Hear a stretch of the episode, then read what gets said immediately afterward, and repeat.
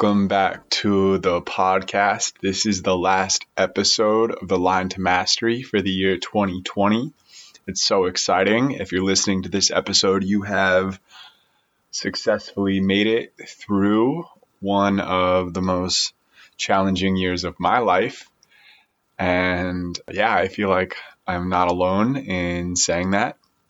It's been really illuminating. There's been some difficulties, and ultimately, I feel that this year has been for the best for all of us. It's lifted the veil around a lot of aspects of the collective world as well as my own internal world.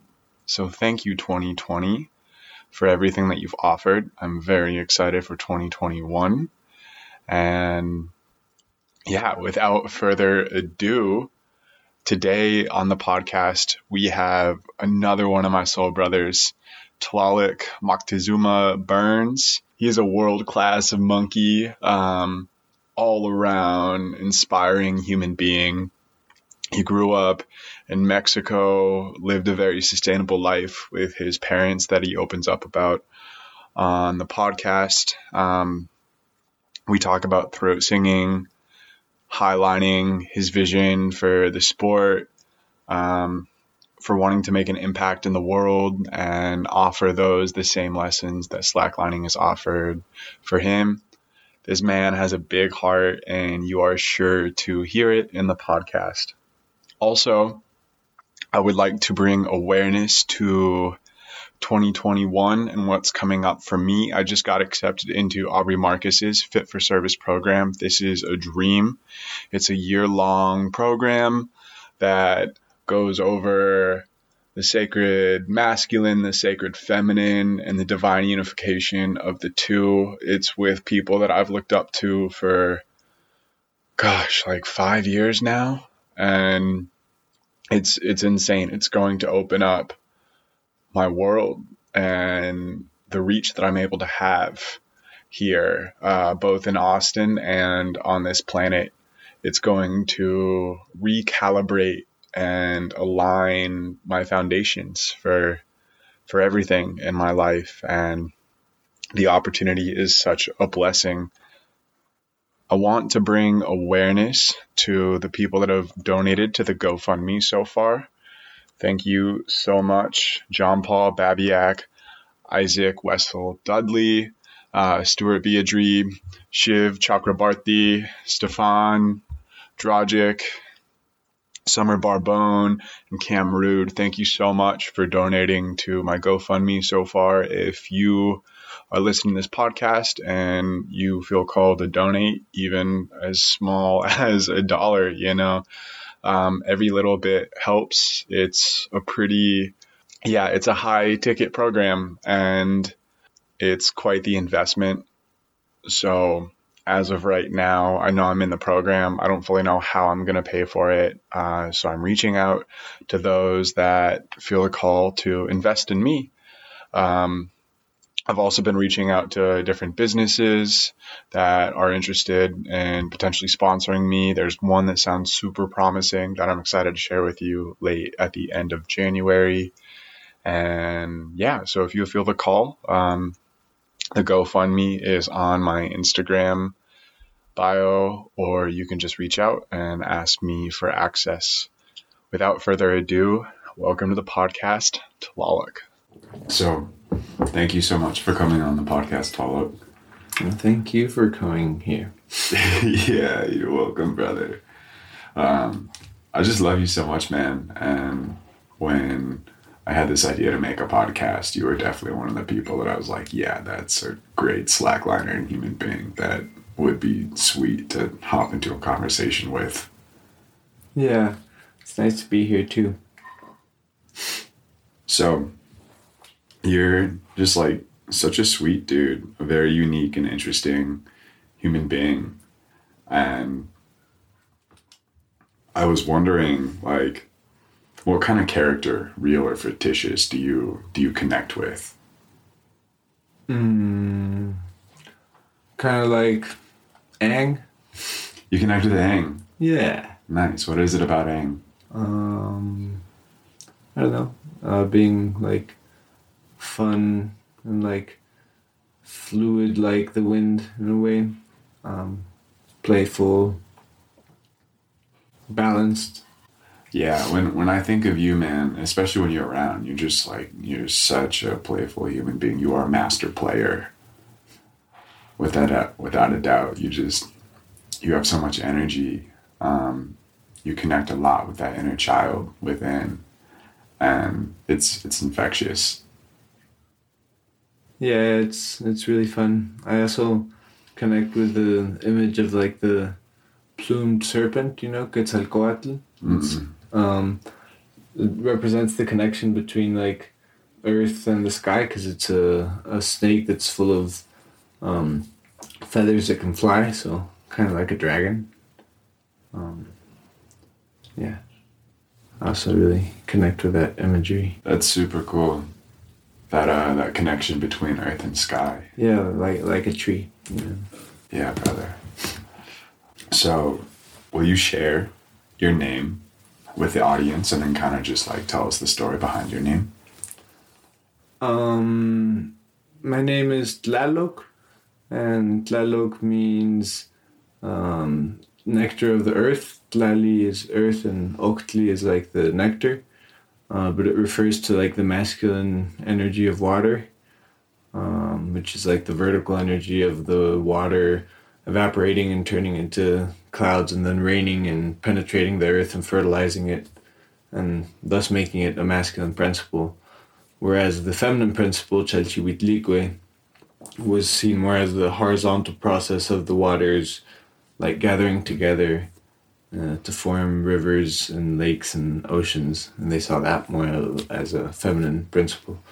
Chalchiuhtlicue meaning the one with the skirt of jade um, beads, which were called chalchihuites. So yeah, it's kind of the, yeah my name. Dude, it's beautiful. It's such a beautiful story behind it. What um what was it like growing up and and living in Mexico and just like your childhood and being in the Yucatan? Um, well, I didn't really grow up in Yucatan. I grew up in Amecameca, which is uh, very near Mexico City, like where the volcanoes Popocatépetl and Iztaccíhuatl are. So it was really nice because I got to grow up like seeing those big, beautiful mountains that are like 5,000 something meters high. Um, so they're pretty high. Um, and one of them has the shape of a sleeping woman. It's actually pretty crazy how, how much it looks like that. It looks like a sculpture. You can even see like the chin and the nose and like the hair, um, and the chest. It's really beautiful.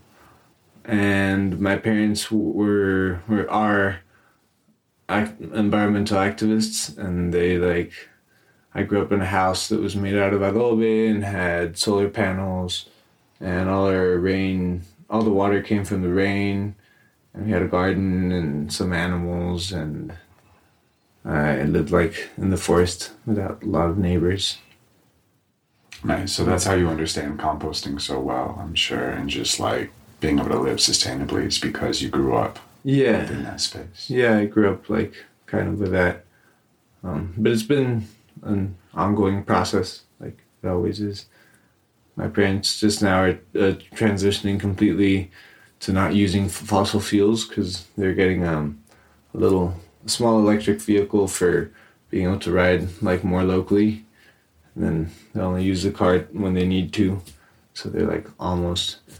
And we're cooking with electricity now, so we're not using gas anymore. Um, with the um, showers are heated with solar energy as well, so it's really cool to see my parents' process. It's taken them like, yeah, more than 20 years, but they're finally like getting to a nice little balance. Yeah, no, that's super cool to hear just how far they progressed. So they're they're pretty much getting all of their electricity from the sun. Yeah, I mean, just all, since I was, grew up, we all yeah. we all had them. I mean, we're lived kind of in the forest, so the electrical grid didn't get to our house, so we were just off grid. So we needed to create our own little grid.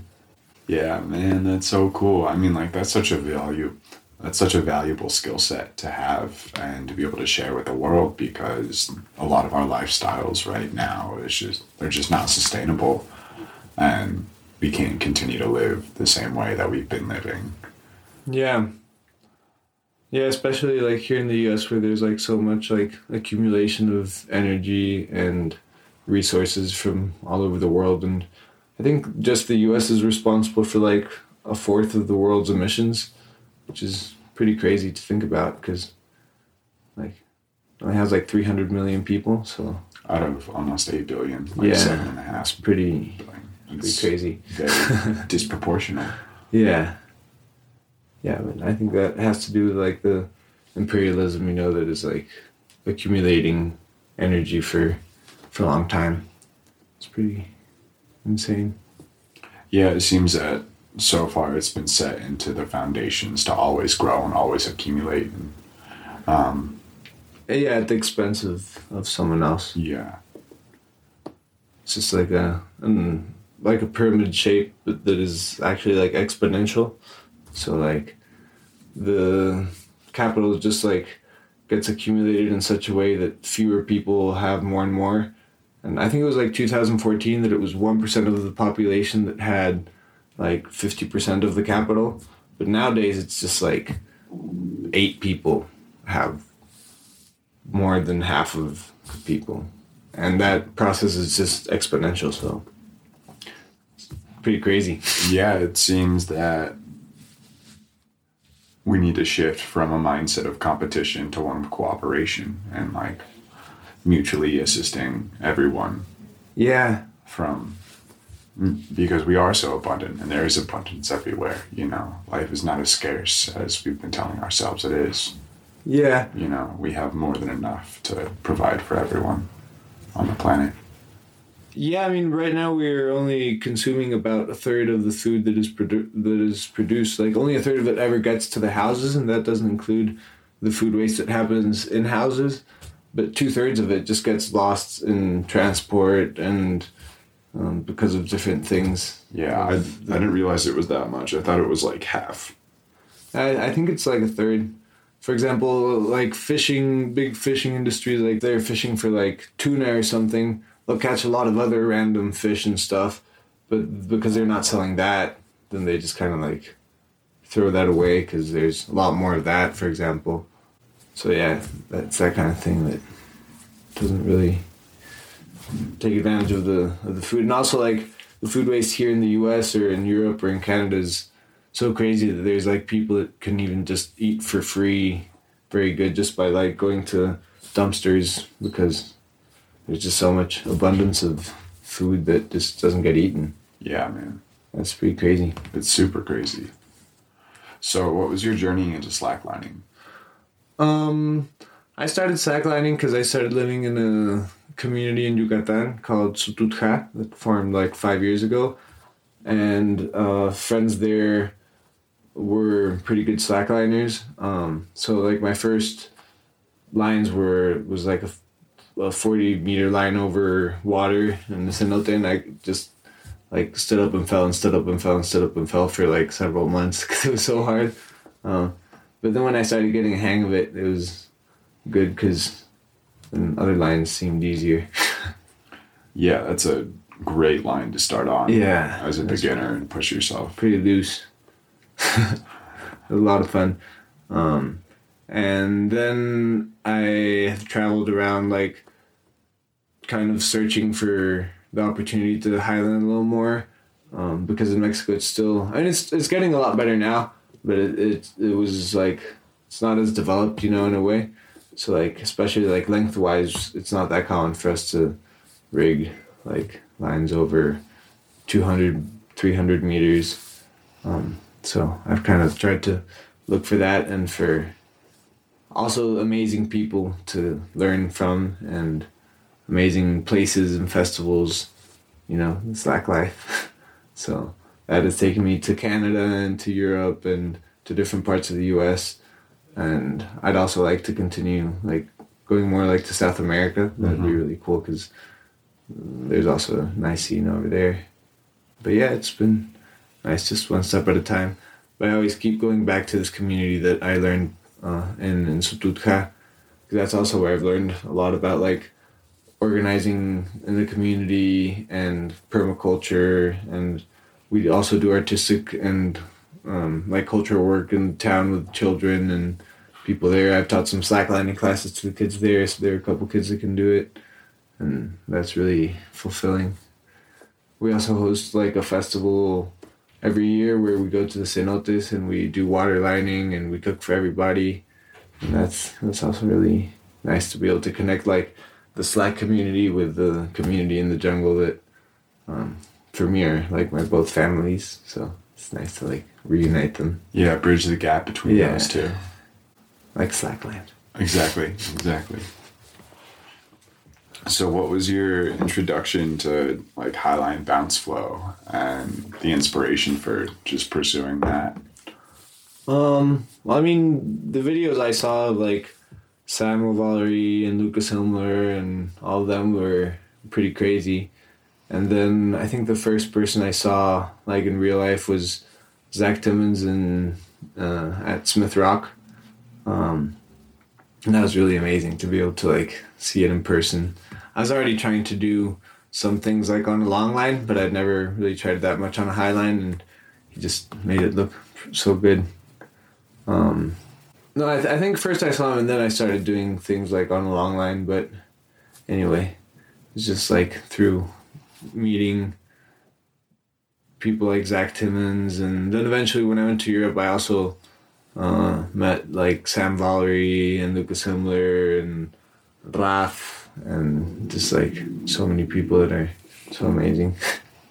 Sebastian Gumchung has also been great surf teacher, the surf master.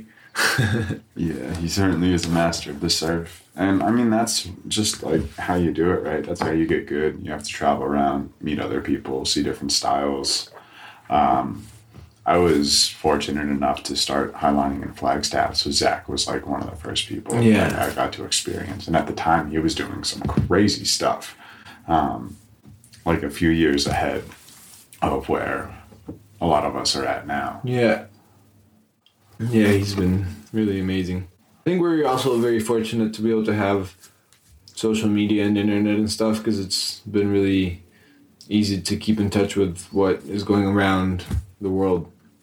Even before I met Sam, like it was cool to meet Sam in person, but like even before meeting him, there was already kind of a relationship in the way that like he would post a video and I would be like, oh, that's really cool. And then like I would try to do that trick and it was like kind of like he was kind of my teacher because of all the like material he was putting out, but he had never met me, so it was kind of cool. Like when we got to meet, because it was also like connecting that, uh, and he also like learned something from me, and I learned from him, and it was just, I don't know, it was a cool relationship.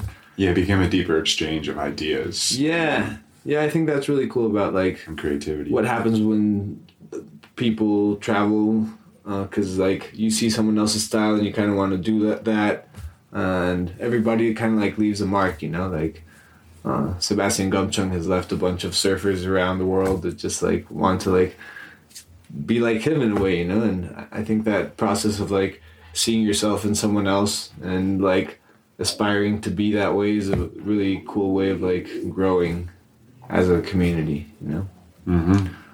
I remember like at first when I started like getting good at um, freestyle highlining and uh, I don't know, I kind of felt like proud of myself. And I remember at some point like I saw a video of like somebody like doing something really good, and I'd get a little bit jealous and be like, oh no, like now I'm gonna have to be better because I want to be the best or whatever, and that would make me feel really weird inside. It would be like, oh, I don't know if I want to be like feeling this, uh, but that's kind of what I felt. And eventually like i just recognized that instead of it being like uh, a problem that someone was like showing something that was inspiring for me and that challenged me and that was like incredible was actually a great opportunity you know? Because like if i were the only person doing tricks then it would take me forever to go through that process. Or any an- anybody you know? And the fact that we're so many people means that we all learn a lot faster because someone else does that process of like learning the trick for the first time and then once you see somebody do it it's a lot easier than because like You realize it's possible. exactly. Like with the almighty flip that was like so crazy. That was like the when i like confirmed that idea because like when i saw him do that it was like wow like i don't know if i would have ever imagined that that was possible until i saw someone else do it and i was like wow damn thank you for existing and Yeah. exploring that reality like and then when i see somebody that's doing something really good instead of feeling jealous i feel thankful that there are so many like wonderful teachers you know that like can i don't know i think it's cool to be able to like you were talking about the process of going from competition to collaboration like instead of seeing it as competi- competition seeing it as we're all collaborating and creating this new sport and like exploring its possibilities. And the more we share ideas with each other the faster that process and is. And i don't know. I think it's really cool to have that opportunity of like creating a new culture in a way because it's a pretty new thing you know I feel the same way. Yeah, there's so much potential here, and to be a part of this sport and help develop it um, for future generations. To like already have these tricks and to like just take it to the next level. Uh, Yeah. it's really cool. Um, and I totally agree. Being able to have access to so many resources and people, and this sport actually being a global community creates so many different styles that we get to learn from if it's through the social medias or being able to travel and connect with people it's man it's a beautiful sport and it's definitely changed my life yeah yeah mine too for sure what was one of the most um, challenging and rewarding tricks for you to finally get down and land Sebastian Gumchung one time told me about this weird trick where you would like be sitting like in sofa position. Like it's kind of easy to do on a rodeo line. You're just like sitting and you like pass on your shoulders and then you throw your legs on the other side and you're sitting. Um, and that was called a Sarah because Sarah Miner was the first one to like try it and then Sebastian tried it and taught it to me. Um, and he was like, "Oh, you should do that on a highline." And I tried to do it for like, I don't know, I think it was like two years before I actually was able to do it. Um, I, of course, wouldn't just like only try that. I would try other things, but it was just really hard to actually like rotate in that way and land. I've only been able to land like twice, but that was really rewarding to be able to finally do. yeah it's a crazy trick it's like a granby roll in wrestling Yeah, I don't know what that is, but I can same imagine it, yeah. same movement. yeah yeah just where you're rolling over your shoulders to Yeah, and I would like to do that to feet, but that's even harder. I've only been able to do it twice to the sofa, so it'll be a while. yeah I don't know. I do think that the sooner you try something, the sooner you do it. But then also, if you're like just trying too much of the same thing, it's easy to get like frustrated and you can like hurt yourself and not want to try that trick ever again yeah. yeah you gotta find that balance right Yeah. Yeah. For a while, like my bounce flow, um, freestyle highlining, my only focus was on the foundation. So like butt bounce, uh, Korean, chest bounce.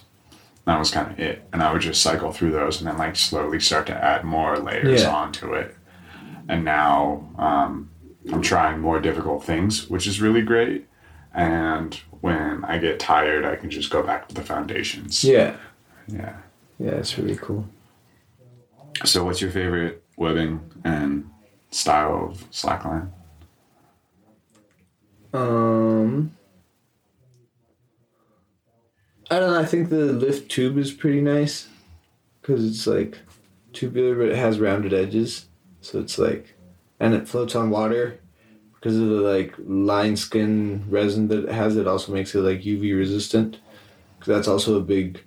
I think that's one of the main issues with freestyle highlining that we use like webbings that don't have that much of a breaking strength but they're also like um they're mainly made out of nylon which is pretty um um what's called? Um not it's not resistant to uv radiation so in a year you can expect like a lose of half of the breaking strength in your webbing. So if you started off with like 20 something and then you take that half, that's like 11 kilonewtons. And I don't know, Justin's been able to do 7 kilonewtons on a rocket mount. So that's not more than twice the breaking strength that you would need. So I think it's cool that it has that resin that also protects it from UV radiation that will make it last a little longer. But eventually, freestyle highlining is going to go have have that problem of like you're using lines up pretty pretty fast. Like after a year, you should probably not. It's not like that safe anymore Mhm. to use as a highline. So you you even feel it. It feels kind of like cardboard and looks super pale. Yeah, yeah, you can definitely tell a Yeah. difference. But yeah, that, I think that can be a, a risk of our sport. You know, people not retiring their webbing in time because it didn't last long. so I don't know. That's why I like that. Cool. No, And freestyle highlining, I Too. think, is my favorite style too. I also like the walking on long lines, especially trying to like speed walk because I think it's like cool, like more of a meditation. Well, they're both meditations, but one is more active and the other is like a little more passive. hmm Um, so Yeah, one feels like a marathon and the other feels like a sprint. yeah, yeah, for sure. Yeah. So I want to um, ask you about throat singing and just like where that has come into your life and I yeah, I kind of just randomly met a friend that could do that, and the first time I heard it, uh, it just sounded like I don't know magical, and I was like, "What? Can you show me how to do that?" And he was like, "Yeah." And I tried it for like a couple days, and when I finally was able to do it, I had this crazy, this crazy feeling of like overwhelmingly having to cry and laugh at the same time. And I was just like on the floor, like crying and laughing at the same time, and it felt really confusing because I had those both feelings very strongly. They were combined, and it was just weird. a lot of emotion, a lot of feels. Yeah, it just kind of like just unblocked something, uh, and then I could do it. That was funny. I know, now you bust it out all the time. Yeah, actually recently I've been thinking that I should not do it as much because it does it can hurt your throat a little bit if you do it too much. So I also have to be more intentional of like the moments when It's appropriate. Yeah, Yeah. Maybe do some create an imbalance. you know? vocal warm ups too. Yeah, Or just diving straight into the throat singing. Yeah, I haven't been very disciplined with that. I also haven't. I didn't really learn from like someone that did that. It was just like someone taught me how to make that sound. So I've also had to been like feeling it within myself and trying to figure those things out. So I don't know. I'm still in that process. Yeah, it's a dude. We're all always learning. You mind sharing some throat singing on the podcast? Uh, sure. Man,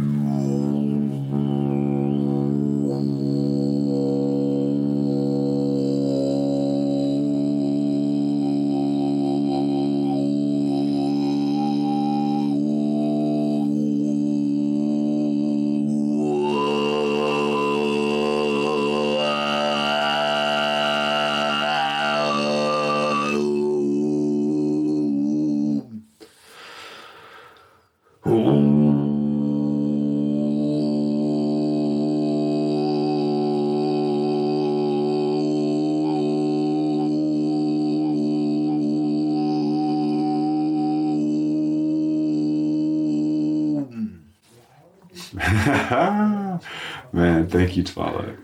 You're welcome. It's crazy. It sounds like a didgeridoo, and it's coming out of you. It's just vibration. It's beautiful vibration. Yeah.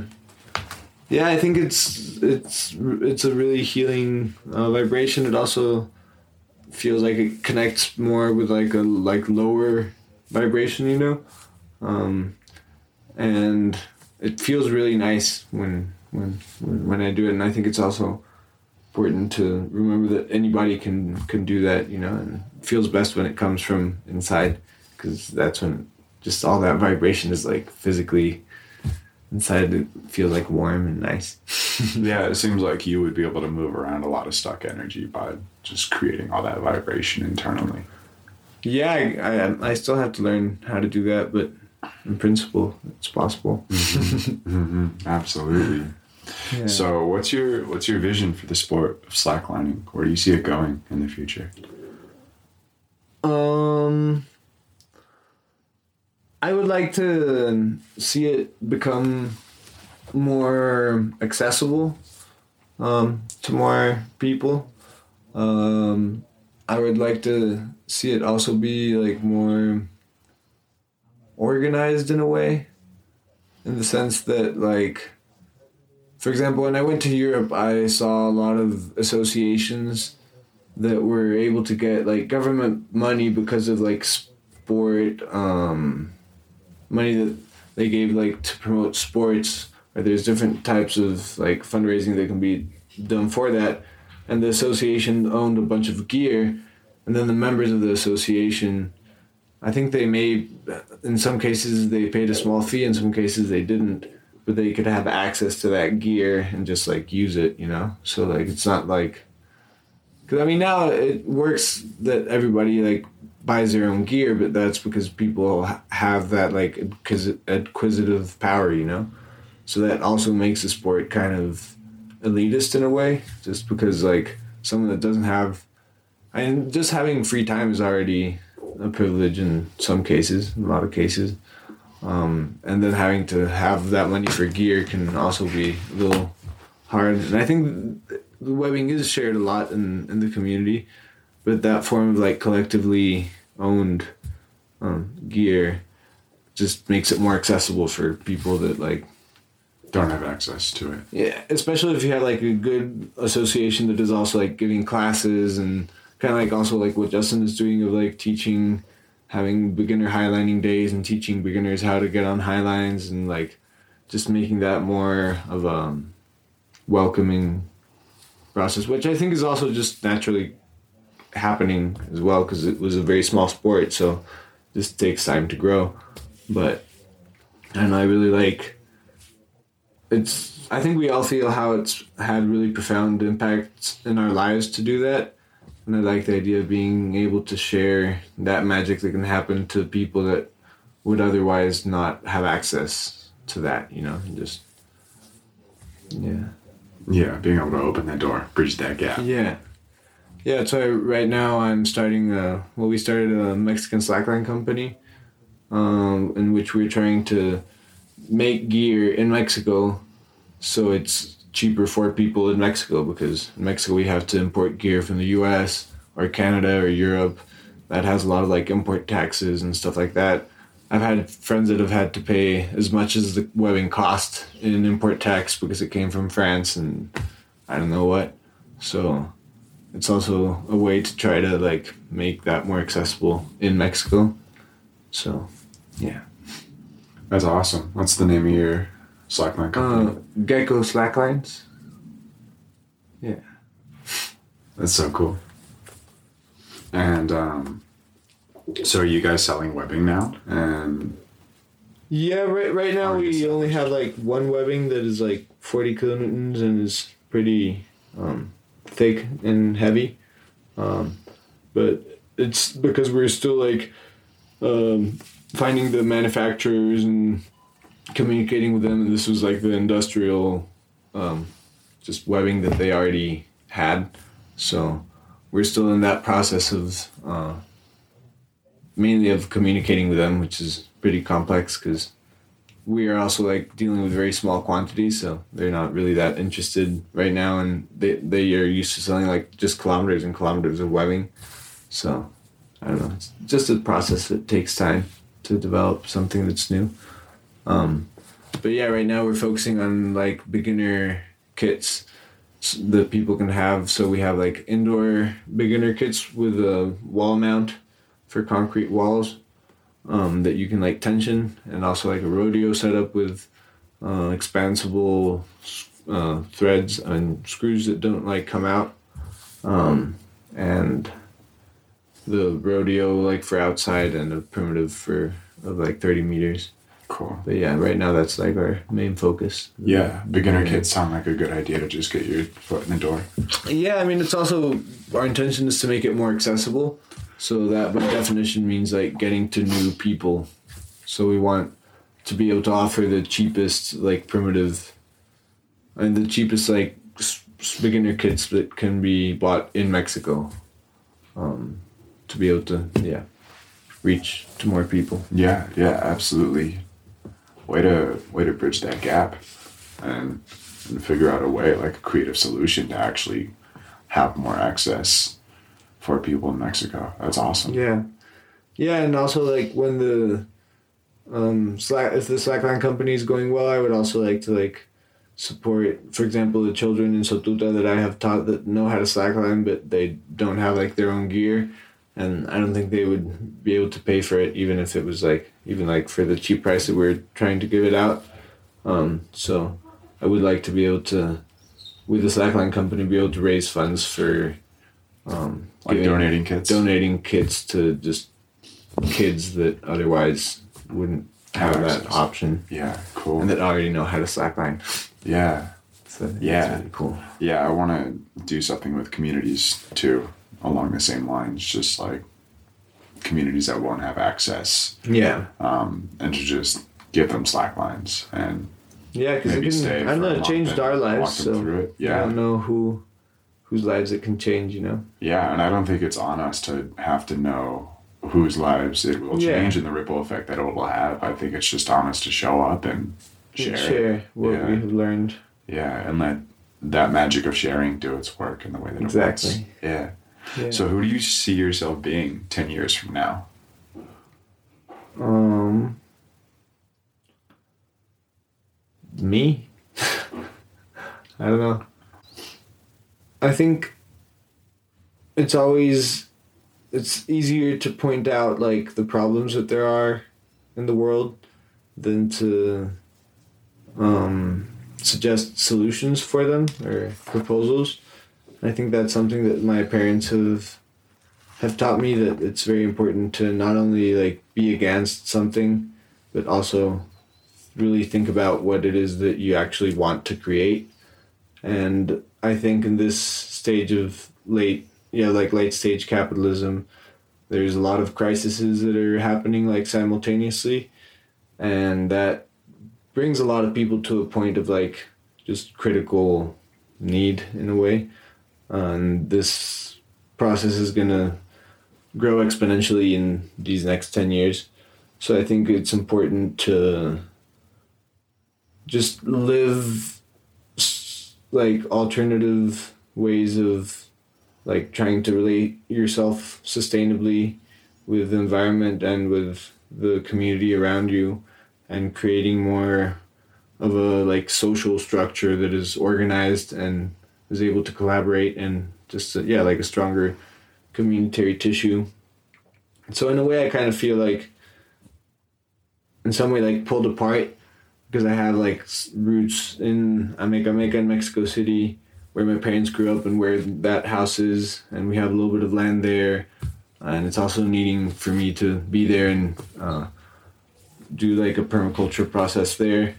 I also have that process in the jungle in that, of that community that uh, I learned slacklining from, and I learned all of most of what I've been learning about, like permaculture and bees and being in the cenotes and all that, um, and organizing in community. And I also have like this community like here in Colorado and in the U.S. and in all like of the world, this like Slack family that I also want to relate with. So I want to find a way to be able to weave all of those things together. You know, to be able to have. Uh, permaculture centers where slackliners can come and learn about different things and also share slacklining with the com- local communities there and create um, yeah just more forms of community organization um, i think there's also going to be a, a growing like need for people to go back to like the land in a way to i think there's a lot of projects everywhere in the world that are trying to do that um, and I think it's also cool to share the experiences between us to learn from our mistakes because it's just a lot harder when you're by yourself, you know. So uh, kind of like the same thing we are talking about how freestyling evolves. Uh, I think creating a conscious community is also going to require that traveling and networking and like sharing experiences and knowledge.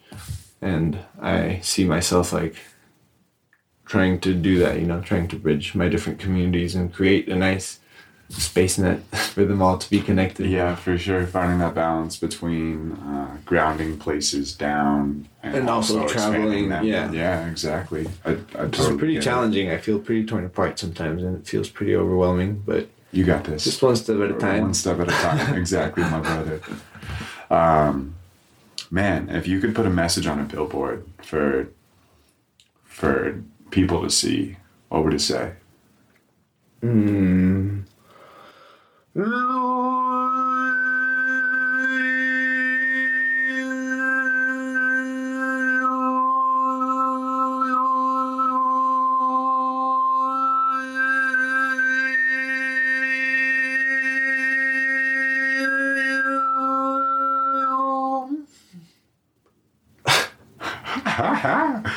Perfect, Lala. Man, where can people find you? On Facebook, um, Tlaloc Moctezuma. Um, on Instagram, I'm Tlalocura. And if it's meant to be, we'll just find each other somewhere sometime. Yeah, brother. Beautiful. Thank you so much for coming on. I love you. I can't Thank wait you. to sesh you with you today and in Durango. And I'm so grateful that you're in my life, brother. Yeah, me too. Thanks, Cam. Yeah, thank you, Tlaloc. Thank you, everyone, so much for listening to this episode. I hope 2021 ends up being so epic for you. Everything that your heart has been calling in, what you thought 2020 was going to be, may 2021 end up being just like 10 levels above that. May it exceed any and all expectations that you set for it. Um, and lastly, I just want to say thank you for listening to my podcast this year and tuning in. This has been the beginning of my podcast journey. Um, I think I released 22, 23 episodes, something like that this year.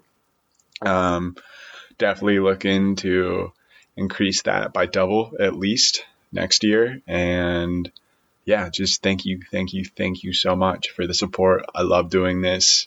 I feel uh, my voice and my throat open up as I sit and I do this practice. I feel my heart open more. My connection with myself is getting so much better due to just being able to sit down and do this practice. So thank you for listening. I am going to keep doing it because I love it. It feels good. Um, I love the way it feels to articulate myself, to convey my thoughts, my philosophies, my ideologies, my methodologies, and my love with you all. So this is just the beginning, many, many beginnings all around. And I love you. Happy New Year. You are a warrior. You are a king. You are a queen. You are a god. You are a goddess. You are everything that you choose to create yourself to be. And you are wildly capable. I would like to leave the last bit of this podcast with a reminder that the only limitation is your own imagination. And impossible simply means I'm possible. Go after your dreams. Much love.